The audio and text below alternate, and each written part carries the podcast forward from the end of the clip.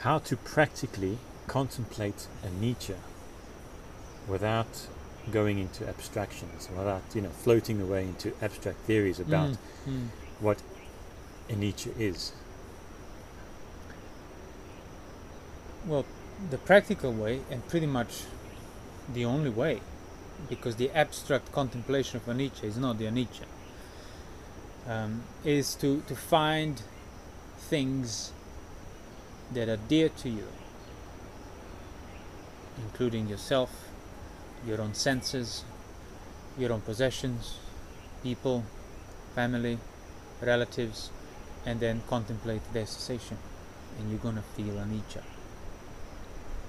That's why anicca leads to dukkha, to recognition of dukkha.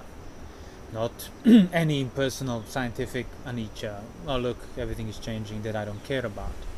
So find things you care about and start applying the notion of impermanence that you know to those things, and you will feel dukkha. And that you realize that's the necessary base for the practice. That's where practice begins. And that's it. So you can make a contemplation out of it.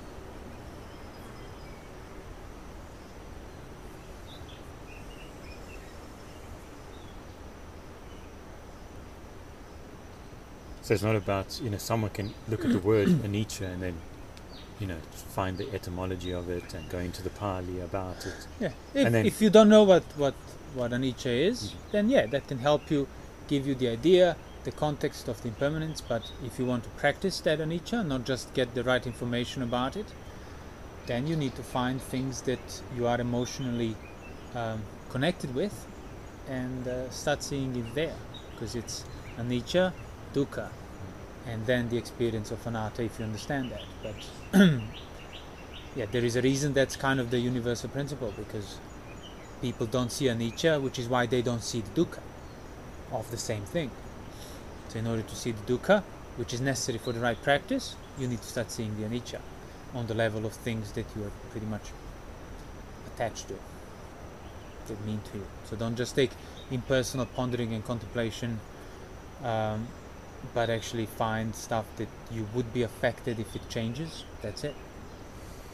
And then think about that and allow that in your mind to endure and see it's like wait but it will change one way or the other. So why am i ignoring this obvious reality of, of things that are dear to me? Mm-hmm. And that's that's already the right practice. Or certainly closer to the right practice than if you were to just study and and think about anicca and use anicca as a kind of explanatory principles. Like, yes, everything is constantly changing, as the Buddha and modern scientists have shown.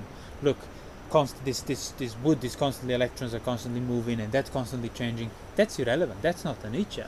That's just you applying an external theory that you adopted, and it please and it pleases you. No, just imagine like, what if I were to go blind? What if I were to lose my eyesight?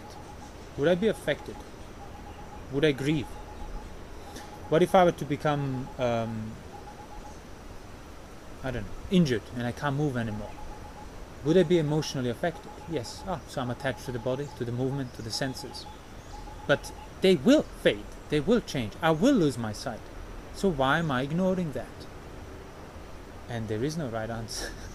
What about thinking like, oh, but why is everything anicca? Let's get down to the why Sure.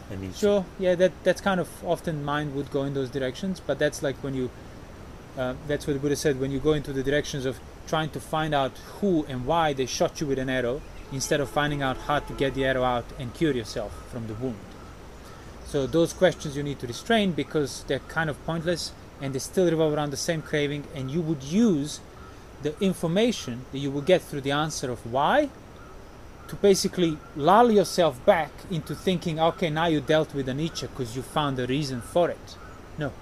The only way to deal with anicca is not to get the right answer to what anicca is or why the, it, anicca is there, is to not be affected by it when it occurs. When the change happens, will I remain imperturbable?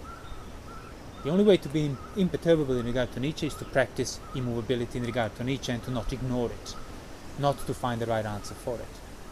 But yes, sometimes finding more answers about it will make you think about anicca more, will make you reflect more, so it's not necessarily always bad.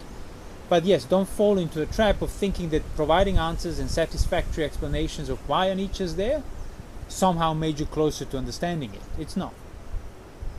if your mind doesn't move on account of it, that's what makes you closer to understanding.